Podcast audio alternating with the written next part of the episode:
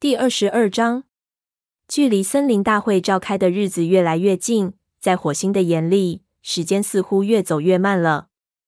上次森林大会就像是很久以前的事。上次大会，乌云遮住了月亮，各个族群彼此间都闹得很不痛快。从那之后，合族的气味时常出现在太阳石附近，而巡逻队也在猫头鹰树那里两次发现影族的踪迹。这些天，火星除了打猎和巡逻之外，就是奔走在云仔、探爪和绝爪之间。虽然灰条表面上训练绝爪，但火星很快就发现他时常不知去向，只留下绝爪独自练习。每次火星向绝爪问及灰条的去向，绝爪总是回答说：“去捕猎了。”火星问：“你为什么不和他一同去呢？”他说明天再带我去。虽然火星对灰条的固执行为很是恼火，但他也无可奈何。他已经放弃在灰条的耳边敲警钟了。自从火星将云仔带回营地后，他们几乎没有说过话。但每次灰条不见的时候，火星总是尽量将绝爪带出营地，以免被别的猫发觉灰条失踪。火星知道虎掌可不会轻易相信绝爪的回答。森林大会这一天，天空中万里无云。火星一早打猎回来，经过橡木的时候，他看见驯爪和文尾的那只幼崽已经恢复了健康。他将猎物放在食物堆上后，便直奔黄牙的医务室去探望探爪。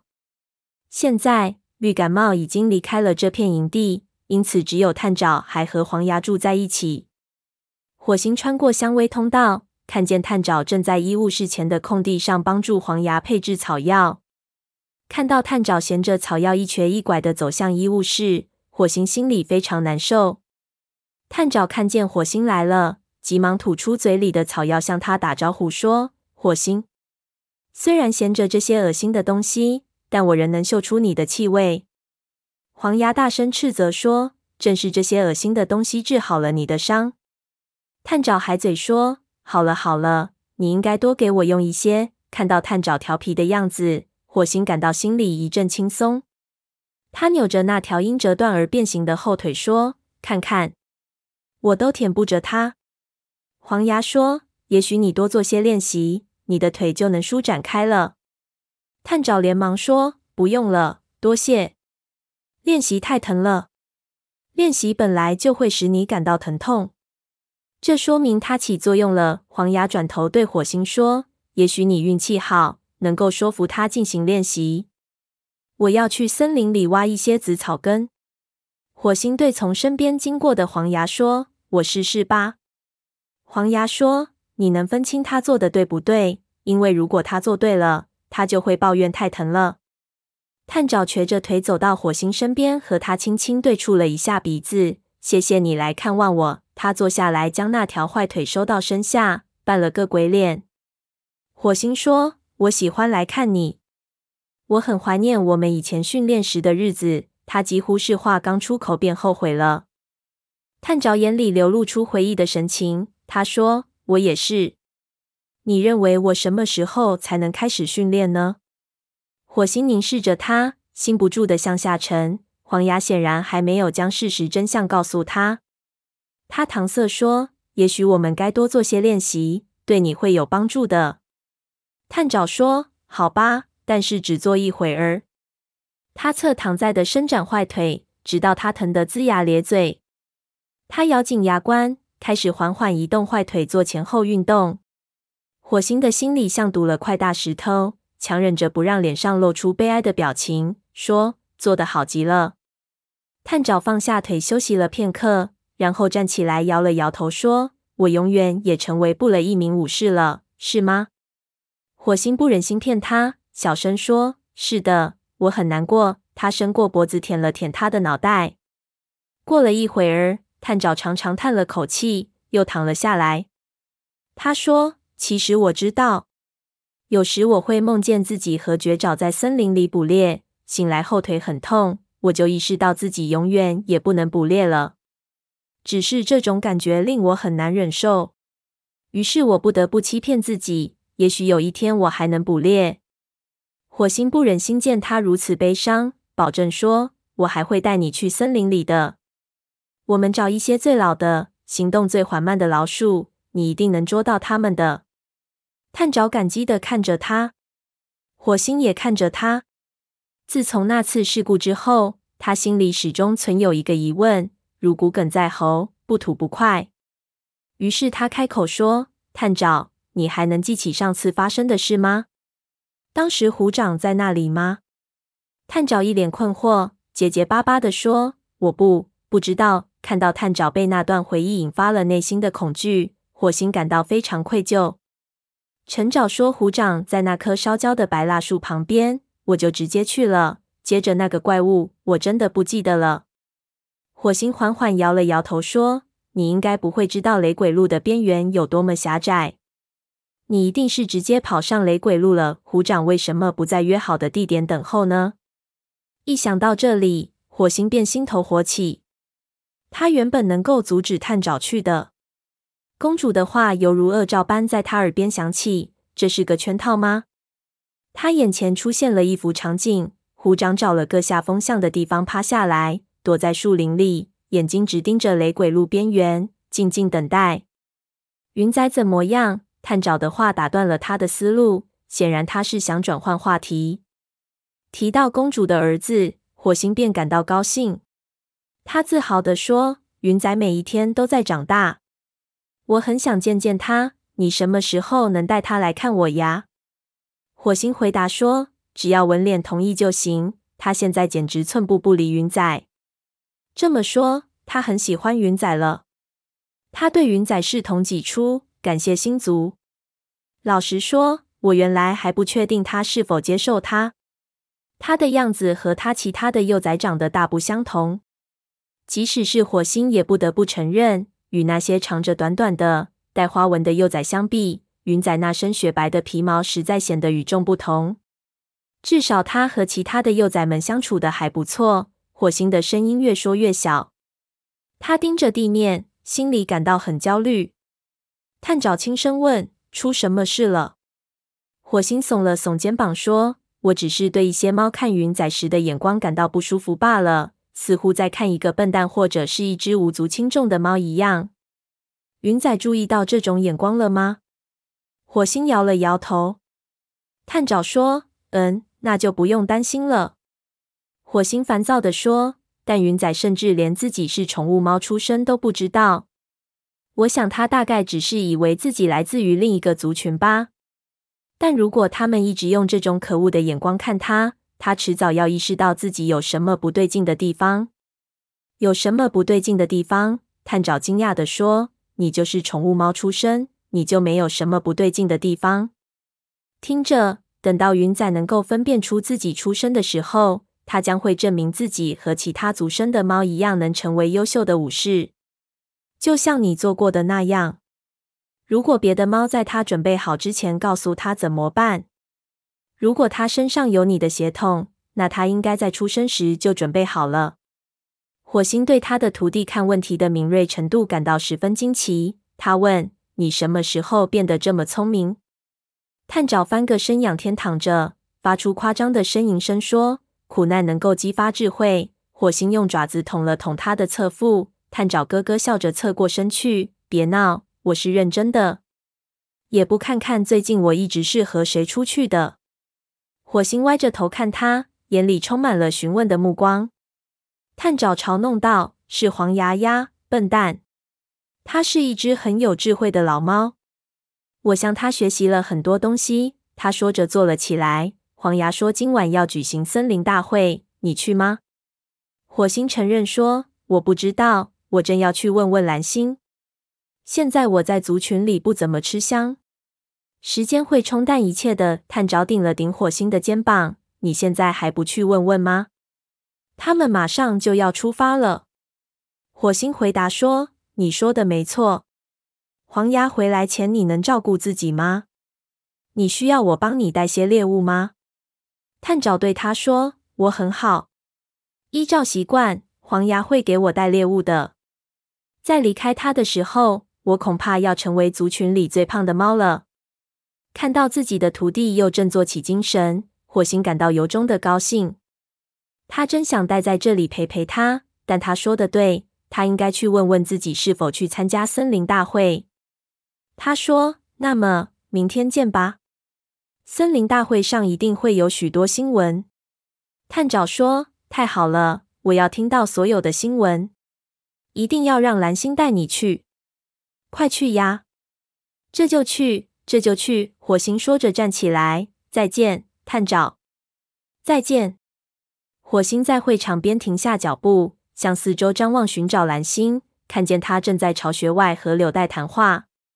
火星走过去时，柳带恰好站起来要离开。他从火星身边走过，冲他点了点头。蓝星似乎看穿了火星的意图，他说：“你想去参加森林大会？”火星张嘴正要说话，蓝星截住他的话头说：“所有的武士都想去参加今晚的森林大会，但不能每个都去。”火星很是失望，他解释说：“我想去看看风族。自从我和灰条把他们带回家园以来，也不知道他们现在怎么样了。”蓝星眯缝起眼睛，严厉地说：“我不需要谁来提醒我你为风族做的事情。”火星吓得一颤。蓝星继续说：“但你的关心不无道理。今晚你和灰条可以去参加森林大会。”火星说：“谢谢你，蓝星。”蓝星对他说：“这次的森林大会一定非常有趣，合族和影族会有很多事情需要解释。”火星虽然很紧张，但同时却又感到很兴奋。蓝星显然是要对河族和影族在雷族领地里偷猎的行为提出质问。他尊敬的向蓝星低下头，转身走开。火星去猎物堆上帮文脸挑了两只水老鼠。这时他看见黄牙走进营地。黄牙的爪子上沾满了泥土，嘴里塞满了草根。看来他找到不少紫草根。火星衔着猎物走到育婴室里，看见文脸正在给云仔喂奶。其他的两个幼崽最近刚刚断奶，而云仔很快也要第一次品尝猎物的美味了。文脸抬头看了看火星，忧心忡忡地说：“我刚刚去找黄牙了。”火星立刻紧张起来：“云仔出什么事了？”他有点儿发烧，文脸低头舔了舔停止吃奶、开始四处蠕动的云仔，可能没什么事情，但我想知道黄牙怎么看。我不想有任何意外发生。火星想起他最近失去了一个幼崽，他希望文脸只是过滤罢了。但云仔看起来的确不太舒服。他说：“参加完森林大会，我就来看你们。”他钻出育婴室去猎物堆取自己的食物。文脸说的话令他没什么胃口，但他必须在晚上去四棵树之前吃点什么。长尾和陈沼正站在猎物堆前，火星只好坐下来等他们离开。长尾说：“今天没看见云仔呀。”听到长尾不怀好意的话，火星感到有些生气。陈沼说：“他可能意识到自己有多愚蠢，于是躲在育婴室里不敢出来了。”长尾讥讽说。我真想看看他第一次捕捉猎物的模样。猎物一定大老远就能看见他那身白毛。陈沼瞥了火星一眼，颤抖着须子讥笑说：“除非他们把它当作长满白毛的蘑菇了。”火星生气的将目光移向别处。他看见黄牙衔着小白菊，急匆匆的跑进育婴室里。不幸的是，这一幕也被长尾和陈沼看见了。长尾说。看起来那只宠物猫着凉了，真令我感到惊奇呀！还是金花说的对，它不会活过落叶季节的。说完，他转头看着火星，想看看火星有什么反应。但火星没有理睬他，而是走到猎物堆前挑了一只麻雀，走到一边开始进食。他感觉自己在这种无休无止的恶语相加中都变得麻木了。灰条正在前麻丛旁边和奔风一起进餐。奔风朝走过来的火星说：“喂，今天捕猎收获还不错吧？”